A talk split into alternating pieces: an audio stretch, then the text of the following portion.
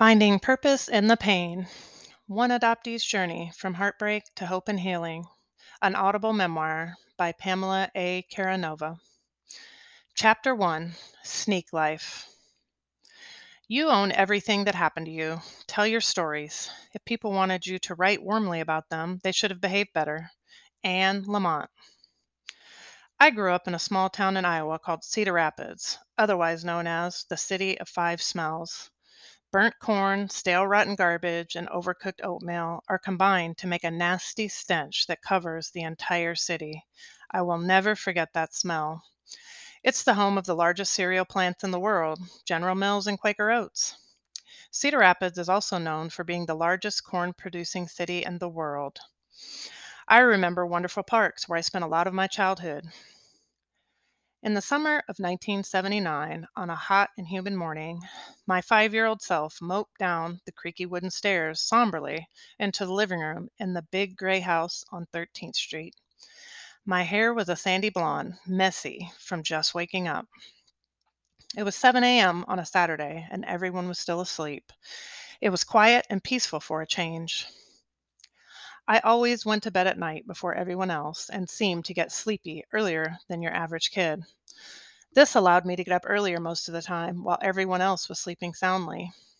This was a magnificent thing because I could watch a few minutes of the Saturday morning cartoons, which was rare. If I was lucky, I could also sneak outside for a little bit of freedom. The living room coffee table overflowed with papers, pill containers, magazines, and old, half filled, empty Pepsi Cola bottles. Old newspapers, mail, coupons that needed cut, and magazines took up half of the couch, and clutter surrounded the area, allowing for a tiny sitting space. A full cigarette ashtray sat, waiting to be emptied.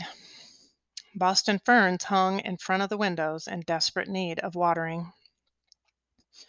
I walked into the kitchen to find the usual clutter dirty dishes piled up, old food and junk covering the countertops.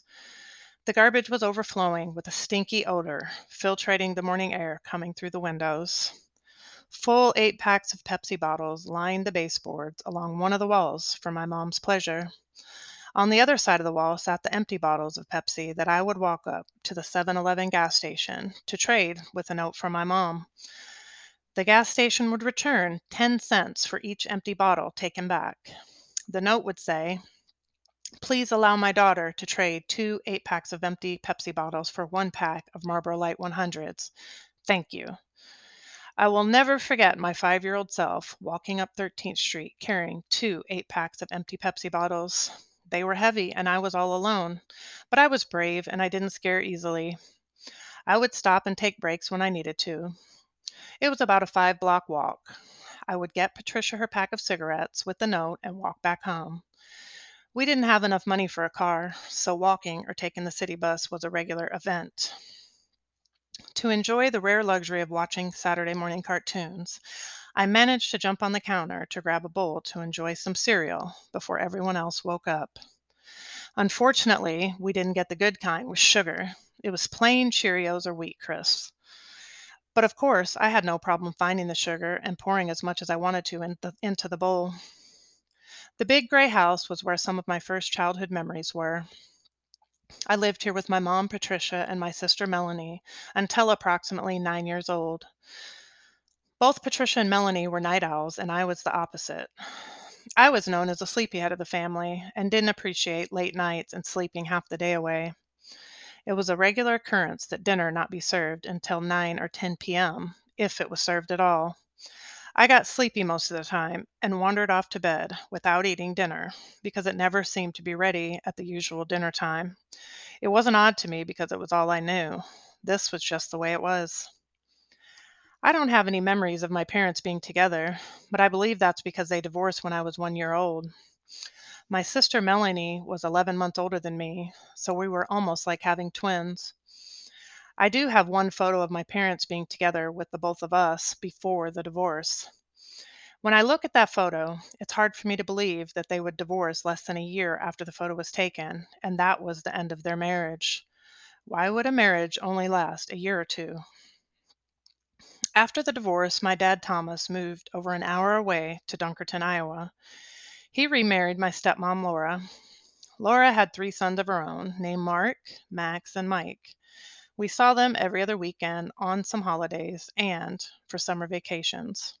My sister Melanie and I stayed with Patricia full time between the visits with our dad. Patricia was 33 years old and she had brown hair and she stood about five one. She was going to school to be a nurse, and this was a long time dream of hers. She loved soap operas, watching figure skating, and lavender smells, and her favorite color was blue. She enjoyed baking holiday treats and having her family over for festivities. She was single as long as I knew her. She would read us Bible devotionals, take us to church on occasion as well. Patricia wanted to be the center of everything, and in all conversations she had with people, she was the dominator, so she could be the center of attention. She didn't work the earlier part of my life, but instead we received public assistance, food stamps, welfare, and child support from my dad to make it by. Things were always tight, and we never had extra money for anything other than the basic needs. The house on 13th Street was rented to us with Title 19, a program for families to receive assistance with their rent. I'm confident that was the only way we could afford to live at this house because it was gigantic and it had to be expensive, especially for someone not working. However, even as big as the house was, it only had two bedrooms, so Melanie and I shared a room. Polk Elementary School was two blocks away, so if we came out our front door, or the side door and turn left, we could walk straight down the alley two blocks and we would run into the school playground. It was I was not too fond of school and I never did well in it. If we came out of our front door and turned right and we made another right at the stop sign and walked about 5 blocks down, we ran into Helen and Leo's house. Helen was an 81 year old lady who used to babysit us while Patricia was in school to get her nursing degree. Leo was 92 and he was Helen's husband. We spent a lot of time at Helen and Leo's. Their house was old, musty, and dark. However, the backyard did have a swing set, and we were on it as much as possible. The, ma- the basement was better known as the doghouse, and we would spend much time there. What would get us thrown into the doghouse? Being rowdy, rambunctious, not listening, or misbehaving in some way. And sometimes nothing would get us sent to the doghouse. We were just ordered to go. The doghouse was filled with old books, unfinished rooms, and an old school laundry room, and it felt like doom. The floor was concrete and cold. Leo made a habit of seeing me and kicking me in my ass and shouting, Little bastard. This was followed by a mumble, Get out of my way. I was it was no secret that Leo was grumpy, and we needed to stay out of his way. He would send me straight to the doghouse if I didn't move quick enough or if I crossed his path. Thankfully, he was just a mean old man and not a dirty, mean old man. Helen was about her business. She wasn't warm or grandma like, as you would think. Sometimes she would forget we were down in the doghouse, so we would get stuck staying down there for a long time. We better not come out of the doghouse without being excused first. And sometimes Patricia would leave us at Leo and Helen's overnight or for several days at a time. So Helen would put blankets on the living room floor where we would sleep until Patricia eventually made the call for Helen to send us to walk home. Patricia was supposed to to pay Helen for babysitting us, but she rarely gave her the money she was owed, and she still kept sending us anyway. We passed several houses with Doberman pinschers chained to the front porch as we walked back, to, back and forth. That was the primary way to secure your home and belongings when I was coming up. I will never forget walking the five blocks back from Helen's house, and one particular day a man called us to his car window. We walked over, and he was sitting naked, masturbating himself. I was with a cousin at the time, and we both screamed and took off running all the way home to the big gray house on 13th Street.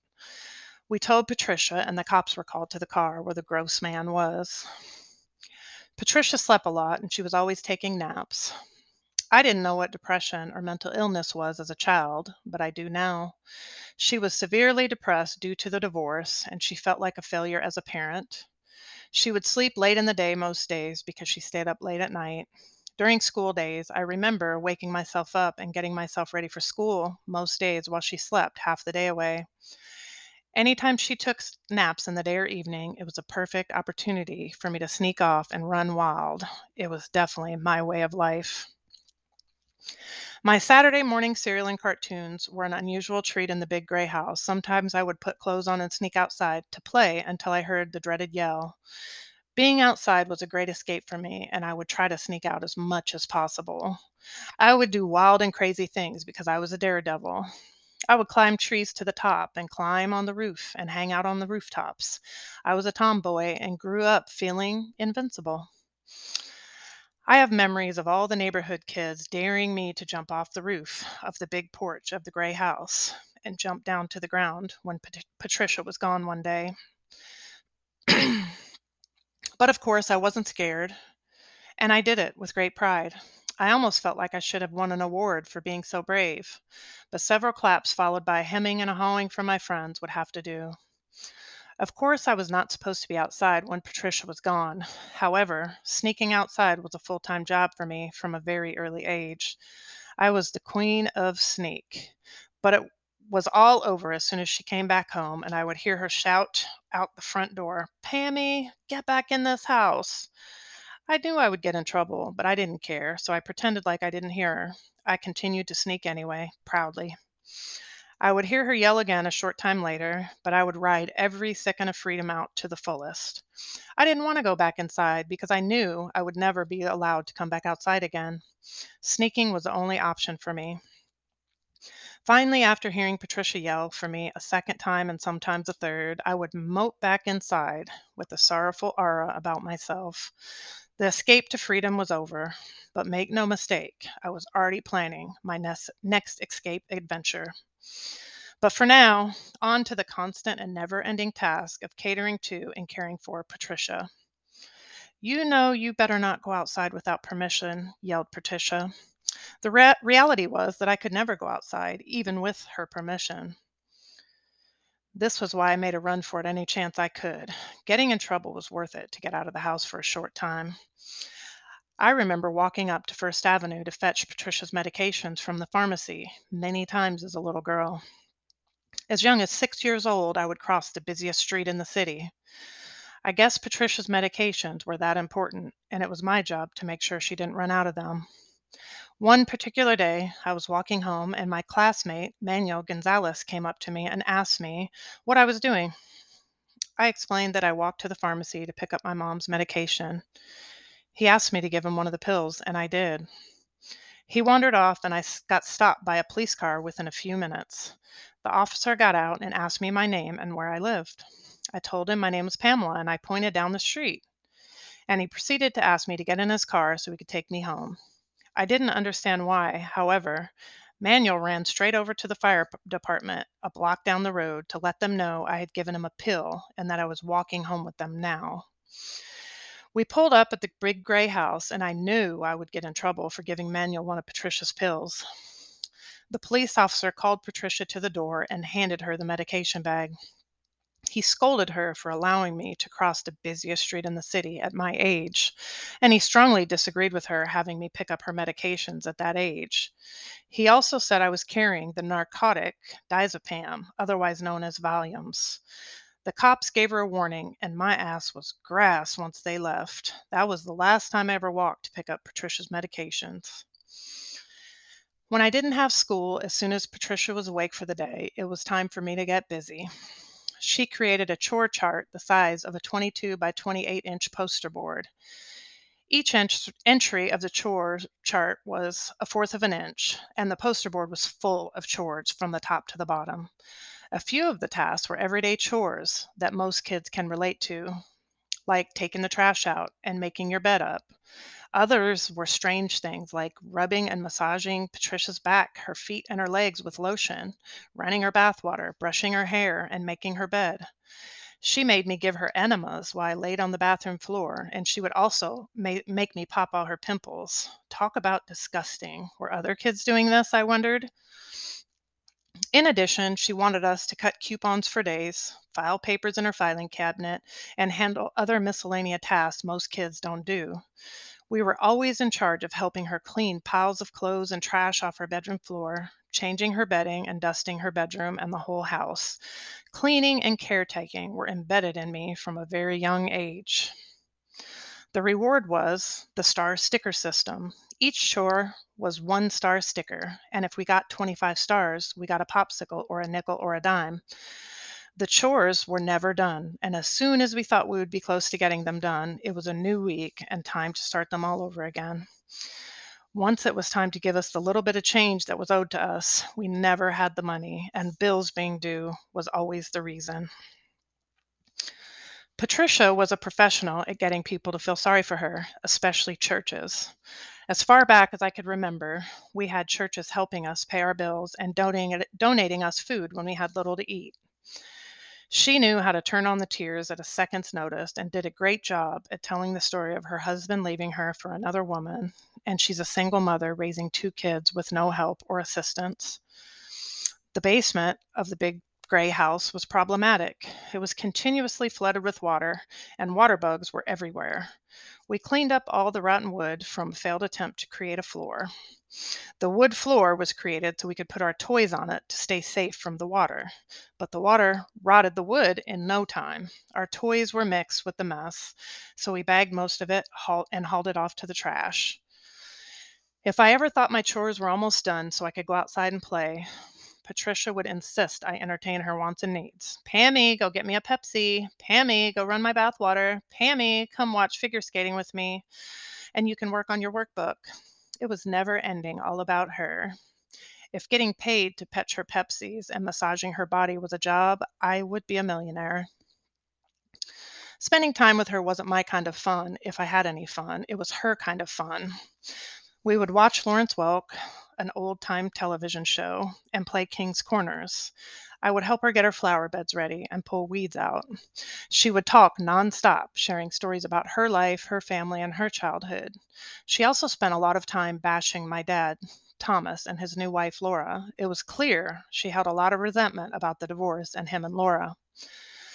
I longed to be a regular child who could go outside and play with friends without sneaking and getting into trouble. I would have given anything to be able to have friends over to stay all night, but that was always out of the question. I don't think I ever had one friend stay all night in all my life, and I can count on one hand the times I stayed at a friend's house all night. One evening when I was five years old, I watched television with Patricia and we saw a woman giving birth to a baby. Did I come out of your tummy like that, Mommy? Her answer would forever change the traje- trajectory of my life. She said, No, honey, you were adopted. That means you came out of another woman's tummy. She loved you so much, but she couldn't care for you. She made my dreams come true to be a parent. I will always love her because of her selfless decision. I remember the feelings of total confusion that came over my life. I said, Who is she and where is she? Patricia said, I don't know who she is or where she is. The adoption was closed, so all of that information was kept private. I know your birth mother loved you so much and she wanted you to have a better life. After this, I didn't ask any more questions, but my brain would not stop thinking about my birth mother. My thoughts were, So you mean you aren't my real parents and my real siblings? I was blown away at the news of being adopted. I stuffed my feelings out of respect for Patricia's dreams come true. But my life would never be the same. I wish I could share that Melanie and I had a close relationship growing up, but we didn't. It seemed like Patricia and Melanie were constantly fighting. With no choice of my own, I was stuck in the middle, left to be the comforter to Patricia. She had constant outbursts that created a living hell in the big gray house. This created an automatic wedge between Melanie and me for as long as I can remember. Things were manageable during the peaceful times in the big gray house, but when all hell broke loose, all hell broke loose. The views and opinions expressed in this article, memoir, and podcast are that of the author, Pamela A. Karanova. Reproduction of the material contained in this publication may be made only with the written permission of Pamela A. Karanova.